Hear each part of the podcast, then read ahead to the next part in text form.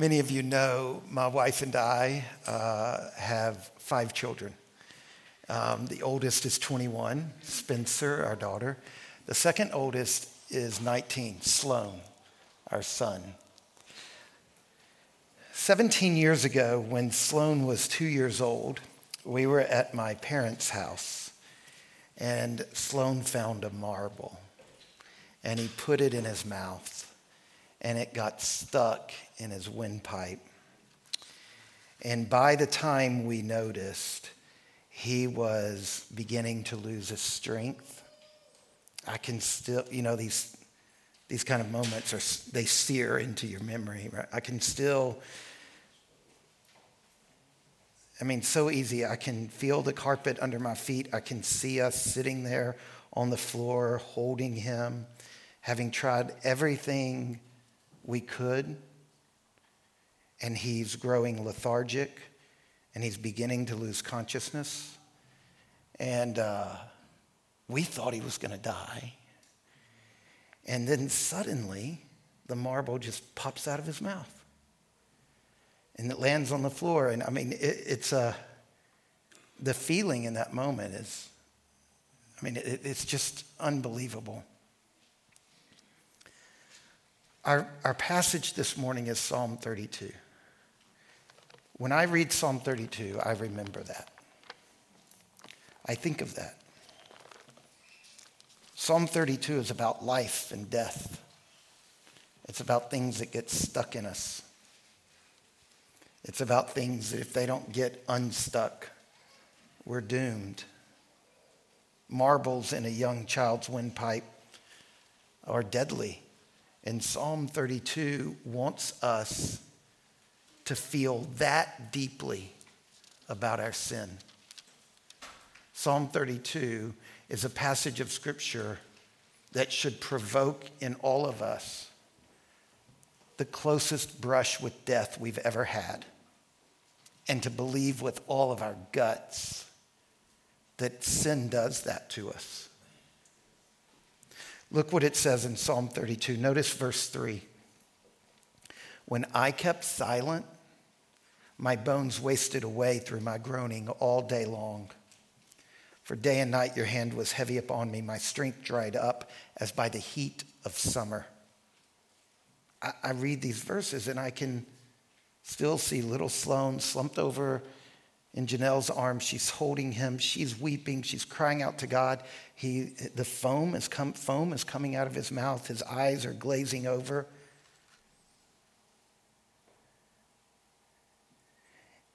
And we've got to know that sin kills us as surely as marbles do. It's that serious. I read these verses and I, I, remember a good friend of mine coming to visit me in a hotel in South Texas. He turned out the lights and he sat down on the bed and he confessed to me the affair he had been having. And his life was a wreck. In our psalm, David is describing what happens when you keep silent about sin what happens in Psalm 32, there's a kind of disintegration. His bones, he says, are disintegrating into powder. His energy is dissipating. One translation of verse 3 puts it like this The very pith of my body decomposed, as if baked in summer heat.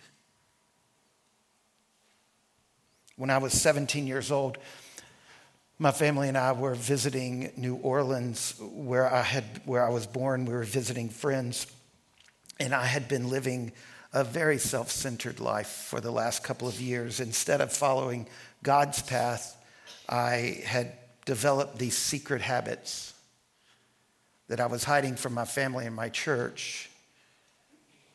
And I woke up in the middle of the night in New Orleans very sick. And as I was hunched over the toilet throwing up, I, I heard God very clearly, not audibly, but I knew it was God's voice telling me to confess my sin and to return, to return to Him. And when I finally did confess my sin, I stopped being sick. Look at verse 1. Psalm 32, verse 1. Blessed is the one whose transgression is forgiven, whose sin is covered. If you write in your Bible, that word covered is a key word in the whole psalm. We'll come back to it in a minute. You can underline it. Blessed is the man against whom the Lord counts no iniquity, and in whose spirit there is no deceit. Look, there are devastating effects of sin. They are physical, emotional, relational, psychological, and spiritual. But there is also real joy, real happiness in forgiveness. We talked about this several weeks ago. The word blessed can be translated happy. Happy is the one whose transgression is forgiven.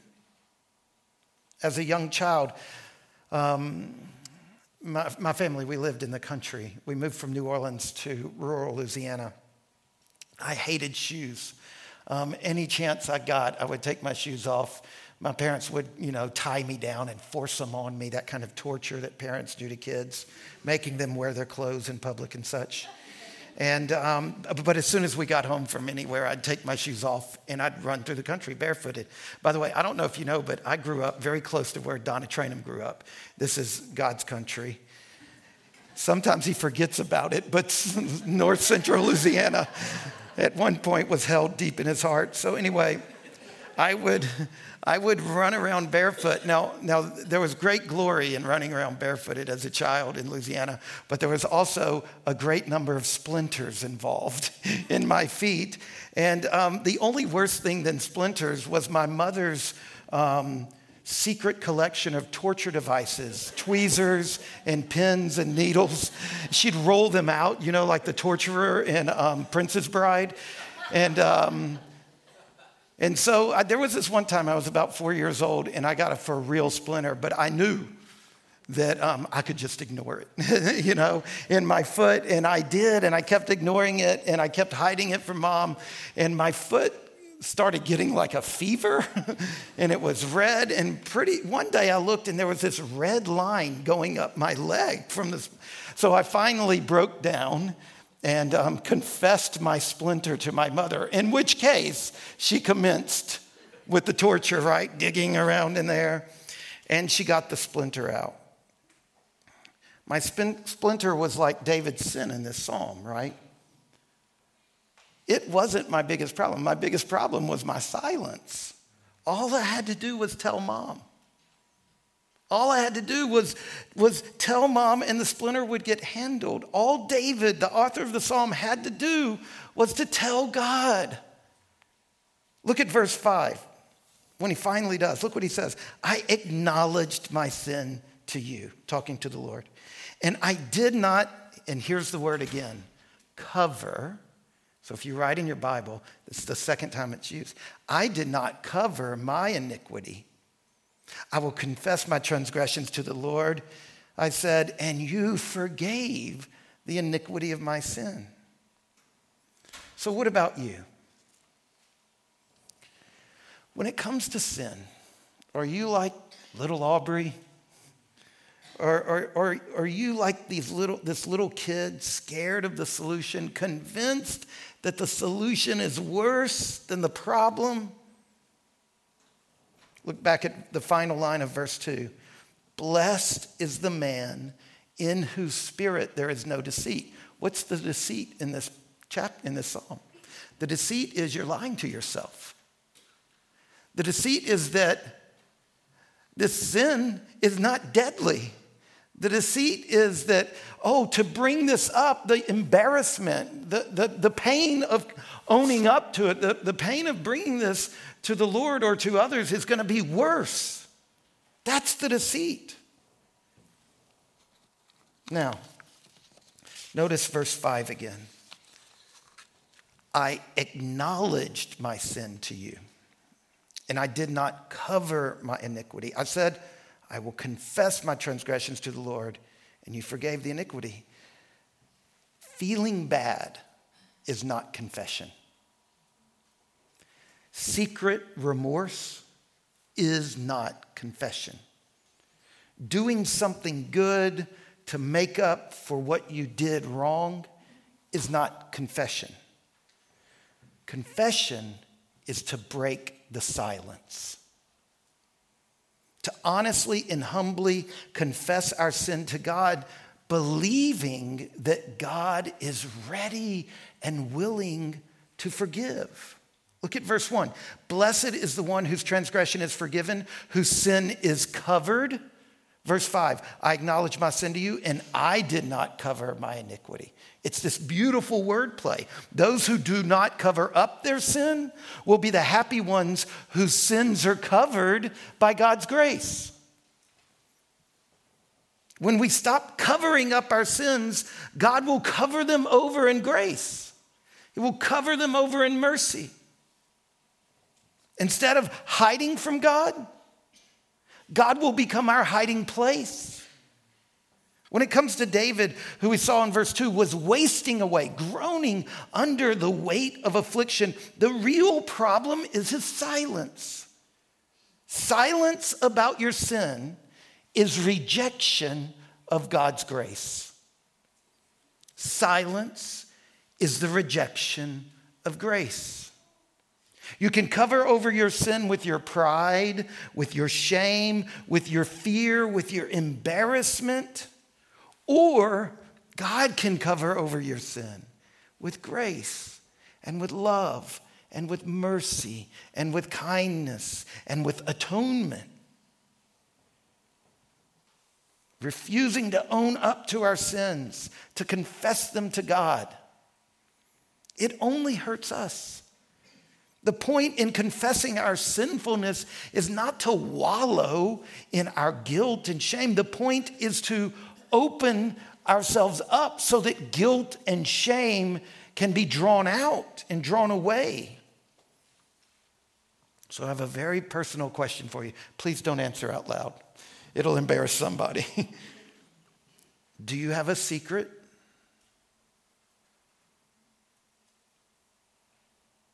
Do you have an addictive behavior?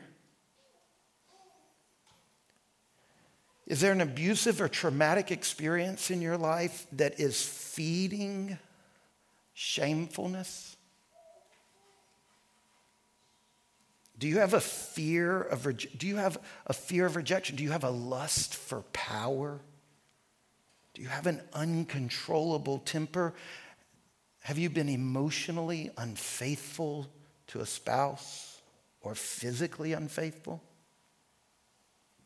Is there inside of you a vicious prejudice, an insatiable jealousy? Are you wrapped up in repeated acts of self indulgence? Whatever they are, with our secrets, we end up in hiding them, hiding ourselves from others. Ultimately, we hide ourselves from God. And in our hiding, we're choosing darkness over light. We're embracing death instead of life. We elect to be lonely rather than authentically and with integrity connected to those around us. We become cut off from the source of life. We become strangers to ourselves, alienated from creation. Martin Luther said, we end up curving in on ourselves. We end up this disfigured person. If we are to be free, we have to break the silence. Our secrets must be told. If we wish to flourish in our God given calling in this world, our secrets must be brought into the light. If we desire to be truly human and fully ourselves, we have to abandon the efforts we're putting in to hide our secrets and to justify them and to pretend that it's not that big a deal. And this is what the Psalms will help you do. Look, if this terrifies you, if the, if the thought of telling the secrets terrifies you, it's okay. You don't have to tell them right now. Please don't tell them right now. you don't have to tell them tomorrow. Just start praying the Psalms of confession, and you'll build up that muscle. And God is so kind and He's so patient. And He will, like the best counselor, therapist in the world, lead you gracious step by gracious step until you can. So if you're terrified of the big secret, forget about it for a minute and spend some time with the Psalms of Confession and trust that God is going to be patient with you and He'll get you there. But at least get on the little training wheel, get on the bike. Look at, look at verse 6.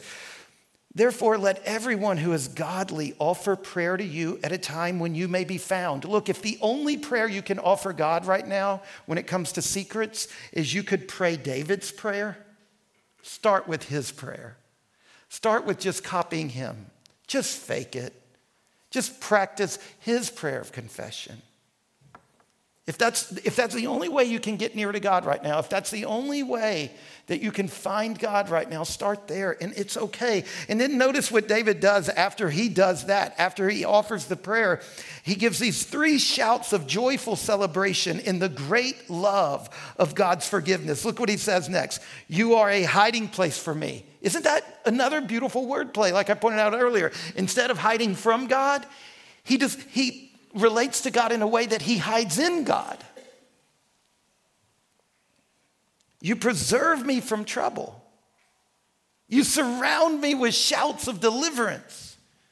So his silence and his groaning all day long are replaced with this pervasive sense of God's all encompassing love. This person who was withering and withdrawn in verses three through four is now jumping for joy and inviting others to come in and join the celebration with him. Look at verse eight. I will instruct you, God speaking here, I will instruct you and teach you in the way you should go. I will counsel you with my eye upon you. Out of curiosity, when you see that, when you see God's eye upon you, what do you see in his eye? Do you see kindness and love? Or do you see anger, frustration? See, this is really what it boils down to. I, am in therapy, and I'm learning that with a really good therapist, it's like they, they, they have these skills to create this safe place where you know that whatever you bring out, the response isn't going to be this smack. And what, they're, what my therapist is doing with, is he's creating this place where I can bring out the secrets in my heart. And in being in the presence of someone who has compassion for me, it heals me. And that's what God will do with you. When, when his eye is on you, it's not the eye of Sauron. It's the eye of the one who loves you so much that even though you're covered in all your sin, he would still die for you. He would die for your sin covered self. That's how much he loves you. Will you be open and unafraid with this God who died on the cross for you? Will you trust in his goodness? Isn't that what I needed ultimately as this little boy? Didn't I need to trust that my mom was going to help me and not end me? The way we counter the corrosive, devastating effects of sin is we stop hiding our sin from God. And because when we hide our sin from God, we become alienated from Him. We spend our strength trying to hide stuff, trying to transcend God's boundaries. When we hide stuff we end up hiding ourselves from others. When we hide, it brings pain and suffering. But the Psalms of Confession, they offer this powerful aid to teach you, to coax you out of hiding, to stand honestly before God without fear, to face others without vulnerability over shame, and to encounter life in this world without the secrets that are demeaning and distorting and disfiguring you. The Psalms of Confession are for those who know that standing in the presence of God is the safe place it's the one place where these secrets cannot and must not be hidden. To pray the Psalms of Confession is to pray ourselves into wholeness. Look at verse 10. Many are the sorrows of the wicked, but steadfast love surrounds the one who trusts in the Lord. That's what it boils down to. Will you trust the Lord? Look back at the previous psalm, Psalm 31, verse 23. Love the Lord, all you his saints. The Lord preserves the faithful, but abundantly repays the one who acts in pride. So, do you see if you would be wise and confess and repent instead of many sorrows, you will be surrounded by unfailing love. God's love will not fail you if you confess your sin to Him. Does God have my best interest at heart? He claims to love me, to have my interest at heart, but does he? When I was a little boy with the splinter, did my mom love me? Did she have my best interest at heart? You see, it takes a little bit of faith to believe that God exists. You can even obey God without a lot of faith. Deep faith enters in at the powerful moments in our life when we have to decide will we believe God is good? Faith means stepping onto the path that looks like it's going to take us in the wrong direction. But because I trust God's assurance that He loves me, I trust that His path will lead me to life. Look at verse 11. Be glad in the Lord and rejoice, O righteous, and shout for joy, all you upright in heart. The righteous here are not righteous because they don't sin. The righteous here are the ones that are righteous because they confess openly their sin to God and He covers them in righteousness. Gladness and joy are not the result of, of your sinlessness. They're not the result of your accomplishment, of your achievement. Happiness, notice the first line happy is, it doesn't say happy is the one who never sins. Happy is the one who apparently sins because it's the one whose sins are forgiven. We cannot talk genuinely about grace if we don't talk honestly about sin. So, Psalm 32 offers two paths. One path is happiness, the other path is disintegration, it's devastation. And the difference between the two paths is will you trust that God is good? We began our sermon series looking at Psalm 1 and 2 a couple of weeks ago, and we saw that they are the gateway into the deeper life of prayer. And we saw that in these two Psalms, the beginning and the key to a deepening life of prayer is trusting the goodness of God, trusting that God's word, even when you disagree with it, is good and right. And trusting that God's Son is good and right. The pathway into the deepening life of prayer is centering your life around God's good word and God's good son. And if you do that, you can get the marble out. If you do that, you can be saved. You can be healed. You can be delivered. You can have, instead of your own crappy covering of your sin that's not working, you can let God cover over your sin with his powerful love and grace. Remember our Old Testament reading, Proverbs chapter 28, verse 13? Whoever conceals his transgressions will not prosper. But he who confesses and forsakes them will obtain mercy. Will you trust that? Will I trust that?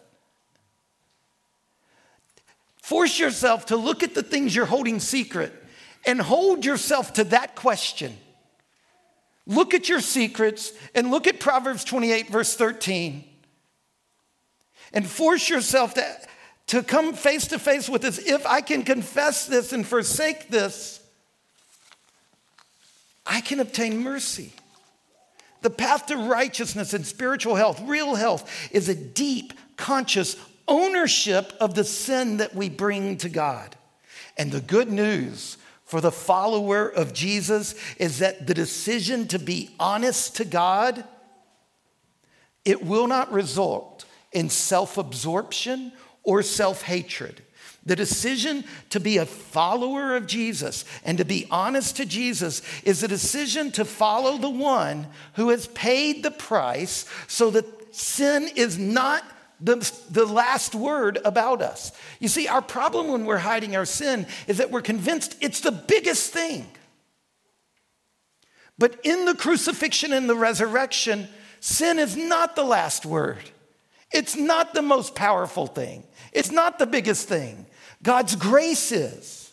Grace has the last word. See, I think when we're afraid to confess our sins to others and to God, we're afraid that our confession of the sin and the shame and embarrassment we feel in that moment, we're afraid that will be the last word, but it's not. That's the penultimate. That's the next to the, the last thing will be the grace and the mercy. When we practice the prayers of confession, the Psalms of confession, we're learning how to stop taking sin more seriously than grace. Because God in Christ does not take sin more seriously than grace. He takes sin with deadly seriousness. But grace is even more. We can be honest to God about the worst parts of our lives because we know that the grace of God precedes our honest confession, and the grace of God undergirds our honest sorrow, and the grace of God follows our honest laments. And grace is bigger. We've got to take grace more seriously than sin, and hiding sin and refusing to confess it is a way of refusing to do that. When we practice praying the Psalms of confession, we are learning to pray under the light of God's grace. We, we learn to become free to pray with abandonment because we've abandoned ourselves to this gracious God. Here's the good news if you can't confess your secrets, don't worry about it. Confess David's secrets. Just copy his prayers for a while, and you'll build up this muscle, and you'll discover that one day you're developing the capacity to bring your sins to God. And one day he'll get around to that big stuff that terrifies you now. And when he gets you around to that big stuff that's terrifying you now, it won't be nearly as painful as you're imagining. He'll lead you there with patience. God is even better than the best mother. God is not going to try to change every single thing about you all at once. What parent would do that to their kids? You would crush your kid trying to get everything right. God's even better at that. He's even more patient than that. Entrust yourself to Him. So, this week, I want to encourage you to set aside a special time, a special place, and a psalm. And I'm going to give you seven psalms. Seven psalms that are psalms of confession because this week. It just so happens there's going to be seven days. And so, um, seven Psalms. You can pick one per day. Set aside a special time in a special place. You might want to have a candle or an icon so that you just take a deep breath and remember you're in the presence of this God who loves you. He is the light of the world. Take a deep breath, believe that you're in His presence, and then read one of these Psalms. Here's seven of them. Psalm 6, 32, the one we're doing right now, 38, 51, 102, 130, 143. I'll name them again. Psalm 6, 32, 38, 51, 102, 130, 143. Read them out loud. And then every now and then just stop and turn what you read into a prayer. Teenagers, you need to do this. Children, you can do this. This is not difficult, it just takes a tiny bit of setting aside some time. We have no need to hide from God. It was dumb of me to hide from my mom. It was a little boy who just didn't get it. And some of us right now, we're just little kids who just don't get it. My mom didn't have anger at me. She didn't have harmful intent. She had love for me, and that's God has love for you. In learning to pray this way, in learning to bring into our conversation with our Lord Jesus Christ the darkest places in our lives, we will find ourselves being transformed by the light and the love of God. Let's pray.